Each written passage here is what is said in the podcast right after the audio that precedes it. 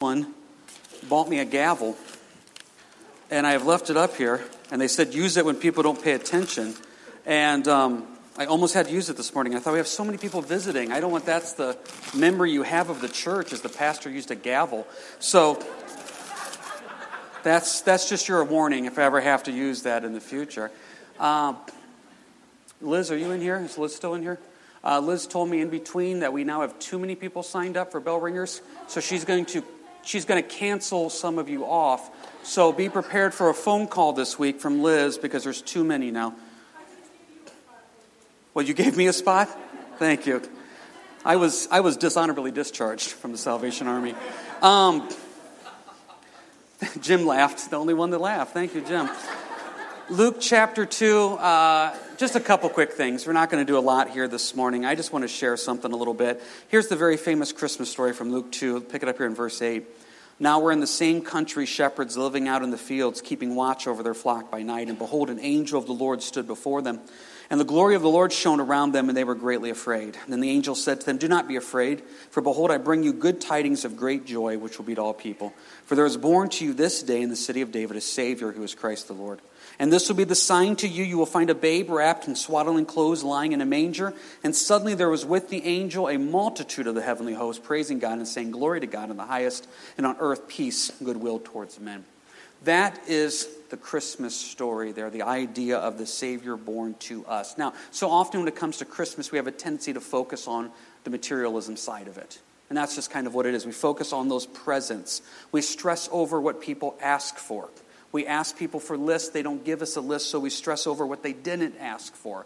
And we make vague little frets like you're going to get socks and underwear for Christmas unless you give me a list. We wrap these presents beautifully and then they're destroyed in just seconds. Uh, we have reached a point with our boys at home. Dawn puts everything in a gift bag. She goes, Why am I going to waste the time to wrap anything if you are just going to destroy it there in a second? When it's all said and done, it only lasts a few minutes. Then there's maybe a bit of a feeling of a letdown, maybe a little bit of a depression. Why? Because it's been built up build up for weeks. We start counting down weeks in advance. I, I, love Christmas. I love the lights. I love the trees. I love everything about it. And, and Dawn does not get into it as much as I do. So to antagonize her, when I see it in the store, I take pictures and send it to her. And so I, my first picture was in September, September 28th, Walmart. Walmart had their Christmas trees up, was in September 28th. And if you think that's early, I'm pretty sure, and I'm not making a joke on this, I'm pretty sure Hobby Lobby starts like in July. I think if you walk into Hobby Lobby right now, it's like St. Patrick's Day. I mean, that's just the way Hobby Lobby kind of works. We have a tendency to focus on what we get. And, and I understand we do get something, and this is what Christmas is about. Once again, come back to Luke chapter 2. Look what we get, verse 10. Angel said to them, Do not be afraid, for behold, I bring you good tidings of great joy, which will be to all people. That phrase, good tidings of great joy, that is where we get the word gospel from. So they get the gospel. So behold, I bring you the gospel. Gospel literally means good news. And what an amazing message that is. Jesus Christ died for our sins. That's the gospel. That is what we're here to celebrate. And when we fully grasp, when we fully get what that message means, that should change how we live. It should change how we act because it is the good news that I was going to go to hell, but now I've been saved through Jesus Christ. And now I have that good news. And I should want to go spread that good news. It should impact me. And it's for us, it's personal. Take a look at verse 11. There is born to you this day in the city of David a Savior who is Christ Lord. Born to you. So that's what we like to focus on. What do we get? Well, we get the gospel, the good news that is for us. That's normally what we do. I want to just change that up just a little bit here this morning. Instead of focusing on what we get, let's talk about Jesus for a second and not what did Jesus get, but what did Jesus give up. Can you put those verses up here real quick, Alan, for us? And as he's putting those verses up, can you go with me to Philippians chapter 2, please? Philippians chapter 2. Once again, so often in Christmas, we have a tendency to focus on what we get. We get the gospel, we get the good news, but I also want to focus on what Jesus gave up for us. Take a look here at Philippians chapter 2, start in verse 5, real quick verse. Let this mind be in you, which was also in Christ Jesus. So let's have the same mindset as Jesus, who, being in the form of God, did not consider it robbery to be equal with God. Jesus was equal with God. Jesus is God. Made himself of no reputation, taking the form of a bondservant, and coming in the likeness of men. And being found in appearance as a man, he humbled himself and became obedient to the point of death, even the death of the cross. There's a little phrase in there made himself of no reputation.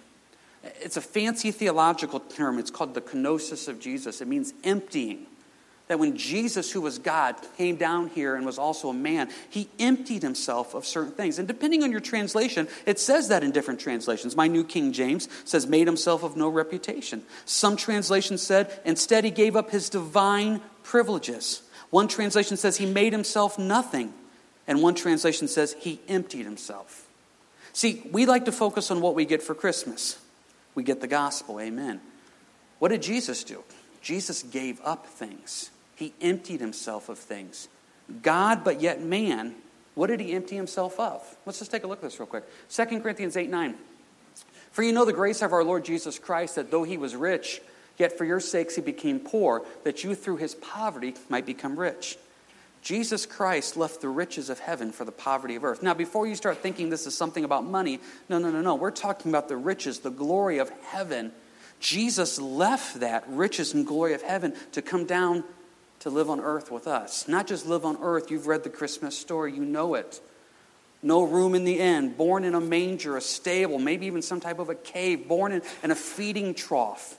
This is his grand entrance into the world. No, he left the riches and glory of heaven to come down and become poor like us, so that way we become rich in the heavenly realm. What did Jesus give up? He gave up the riches and glory of heaven. What about the next one? 2 Corinthians 5:21. For he made him who knew no sin to be sin for us, that we might become the righteousness of God in him. What did Jesus give up? Well, he took our sin on him. Now, we're used to sin. That's not a big deal for us. Well, we're used to this. We're used to this idea of, I just hope I go five minutes without messing up. We're used to that. I remember one time doing family counseling with a, with a couple, and, and, and it was just a mess. It was just an absolute mess. And trying to show them and tell them this is what a godly marriage can look like, this is what a godly family could look like, and, and just was not going anywhere in any way whatsoever, didn't get it. And I remember going to Betsy afterwards, and I just said, Betsy, I need prayer. Uh, you know, I don't even know what to say here. And she, I remember her telling me, she goes, Jamie, you got to remember, that's what they consider normal. Their normal is that. So when we try to bring in what a biblical idea of a family looks like and a marriage looks like, that makes no sense to them. We are so used to sin that it's just so common to us. Okay, I sinned. I'm sorry. Forgive me. Okay, that was a big one. I'm sorry. Forgive me. The idea of Christ, who knew no sin, to come down and live in this, he came down to live in vomit, if you will, as the Bible talks about. That's amazing what he gave up. What else did he give up? Matthew 4 2. And when he had fasted 40 days and 40 nights, afterwards he was hungry. He was hungry. He was hungry. The Bible says he also got tired. The Bible says he also got thirsty. He never experienced that before. There's not a refrigerator in heaven where Jesus said, you know what, something sounds good. I'm just going to go see what we have. He never experienced that. He came down and dealt with hunger. He dealt with needing to sleep. He dealt with needing to get a drink. Those are things that he dealt with. He never experienced that in any way before. Once again, we're used to that. We exaggerate it. Do your kids go around saying, I'm starving?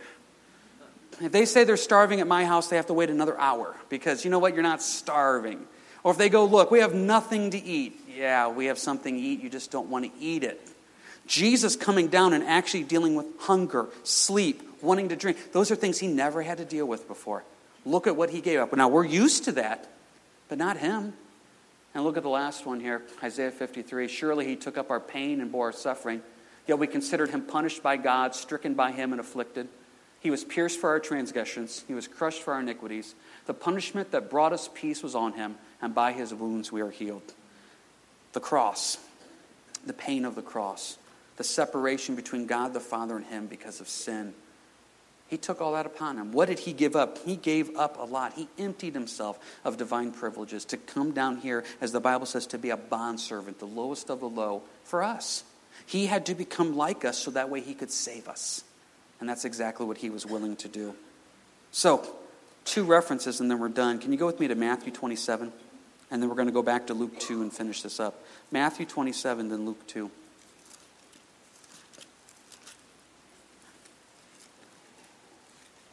I think this passage in Matthew 27 sums up best just Jesus emptying himself, giving up of himself. Instead of focusing on what we get, what did he give up? Take a look here in Matthew chapter 27.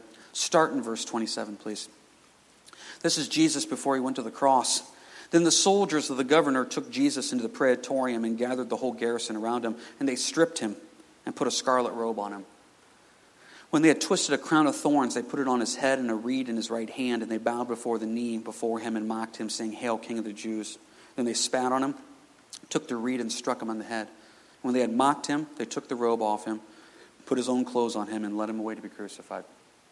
What did Jesus empty himself of? Isn't this the best example? Verse 28 Here's your Savior, God, stripped and mockingly put on a scarlet robe, the color of royalty. Verse 29 twisted a crown of thorns on his head. That would be painful. Reed in his right hand, mocking him. Here's your scepter, just a plant. Bowed the knee. Verse 30 spit on him, beat him, struck him, mocked him, and then led him away to be crucified. Jesus gave up his dignity at that moment. We try so hard in this society to make everybody like us. We always want to look good, sound good, come across good, present ourselves well, and we put so much time and energy into being man pleasers. I hope people just like me. We have a conversation with somebody that we walk home and we analyze it. Oh, I can't believe I said that. Here's your Savior, who is God, that's come and been stripped, beaten, mocked, spit on, and hit.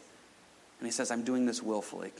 I'm emptying myself of this for everything because this is the only way they can be saved. I must become like them to save them. So let's finish this up. Can you go with me back to Luke 2? Let's finish our Christmas story here. The shepherds are presented the gospel, the good news. The shepherds have this good tidings born to you this savior. So if we know this if we believe this if you are here this morning and you have understood the gospel what jesus did for you what should we do with this information? Verse 15 of luke 2 so it was when the angels had gone away from the men to heaven that the shepherds said to one another let us now go to bethlehem and see this thing that had come to pass which the lord has made known to us. And they came with haste and found mary and joseph and the babe lying in a manger. Now when they had seen him they made widely known the saying which was told concerning this child and all those who heard it marveled at those things which were told them by the shepherds. See, here's the deal. You're here this morning, and you have now been presented the gospel. God is real, God is true. There's no doubt about that. There is a heaven, there is a hell. I am not able to have access into heaven. I am a sinner. So, therefore, the only way I can have access into heaven is something holy and pure must give me that access because heaven is holy and pure. Jesus is that. He came down, became part of man, so therefore he could die for man. He became like us to save us. I believe in that. I accept that. And his blood, his death, is the only money accepted into heaven at the gate to get in. And with that being made clear, that's the good news. I don't have to suffer not only for hell and all of eternity. I don't have to suffer on this earth. I have the joy and peace and love of the Lord and Savior, which gets me through all the trials and tribulations. So that's the good news of the gospel. Now, what are you going to do with that? The shepherds had to stop and see. Did they just go back to watching the sheep and say, oh, that was fun? No, that was life changing. Verse 15. When the angels left, verse 15, let us now go to Bethlehem and see this thing that had come to pass, which the Lord has made known to us. They stopped and said, We need to do something with this information. Now, it's interesting in a little bit in the rest of the Christmas story, the wise men show up to Herod the king, and they tell Herod the king basically the same thing the Messiah has been born. What did Herod the king do with that information? Nothing. He was jealous. He was bothered. He sent soldiers to go kill the babies. My point is this you're going to be presented with the information. You're going to do one of two things. You're either going to ignore it like Herod, or you're going to respond to it like the shepherds. There is no middle ground. And so, therefore, the shepherds hear it, they respond, and they go. So, the first thing you see the shepherds doing is respond to what the Lord is doing. And as they respond to it, how do they do it? Verse 16 they came with haste. This is life changing. This is not drag your feet. I should probably read the Bible more. I should probably get into church more. I should probably do this more. This is life changing. I'm going to do it now because today is the day of salvation. And then what happens in verse 17? Once they've seen him, they start telling everybody about it. See, when you have been touched by what Christ has done, you got to tell everybody else about it too because it's so absolutely life changing. You realize the joy and peace that He's given you. And you realize you want other people to have that. And then what's the final result? Verse 18 everybody marvels because it's that amazing. So, what I want you to focus on here this Christmas is not so much what you get. Oh, don't forget you get salvation. Amen. Don't forget you get what Jesus came down to do for us. But please also remember what he gave up the man that traded riches for the poor. God who came down became sin for us. God that came down and also said, I will hunger, I will thirst, I will sleep, I will become like them to save them. And ultimately, that He gave His life for us. And the beautiful thing about this is, in just a few short months, we get to have Resurrection Sunday where we get to tell you that the tomb is empty. But for right here, right now, look at Christmas as this it's the first step in a 33 year long process of death. Jesus came to die, and that's what we're here to celebrate. He is the Savior, and that's what gives us hope here today. Worship team, if you'd like to come forward here.